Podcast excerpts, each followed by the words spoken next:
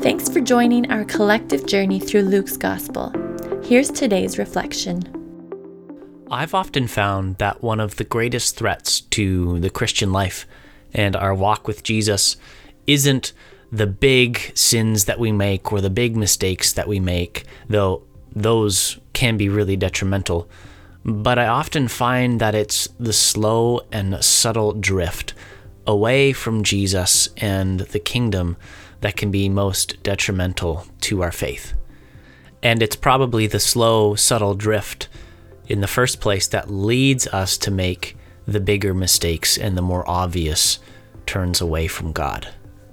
It's the lukewarmness and the complacency that can come upon us because we live in a world with values that are contrary to the kingdom. And in today's passage, Jesus lays out the values of his kingdom, the kingdom of God. And they're totally backwards from the values of the world. Jesus values the poor and the hungry and those who are weeping and those who are hated. And he pronounces woes on the rich and the powerful and the, the full and the satisfied. I mean, it's completely opposite. And the way of life he calls us to is completely upside down as well a way of life of loving our enemies and not judging and repentance. And I find that every time I enter into Luke 6 or Matthew 5 to 7, I am so deeply challenged because since the last time I read it, there has been a slow drift.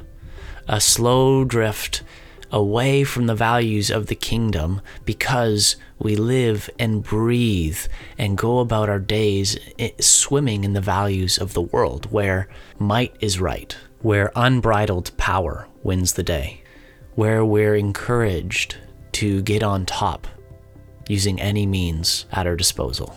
After this reflection, I want to invite you to sit in silent prayer and ask God if there's one phrase from this reading that God wants to highlight to you. One key value that He wants you to take into this day to live in His kingdom and to live for His kingdom, whether it's loving your enemies, whether it is valuing those who aren't valued in our society, whether it's repentance. Let's allow God's Spirit to bring the word into our life today as we live in the upside down kingdom of Jesus. Will you pray with me? Lord Jesus, I thank you that in your kingdom, nobodies are somebody, and that you pronounce blessings on those who are not blessed right now.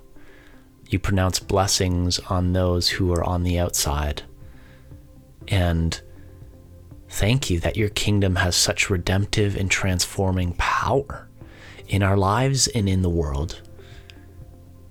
Would we partner with the ways that you are wanting to redeem us this day so that we might be transformed to be people who partner with your work of redeeming the world and of calling the world back to you?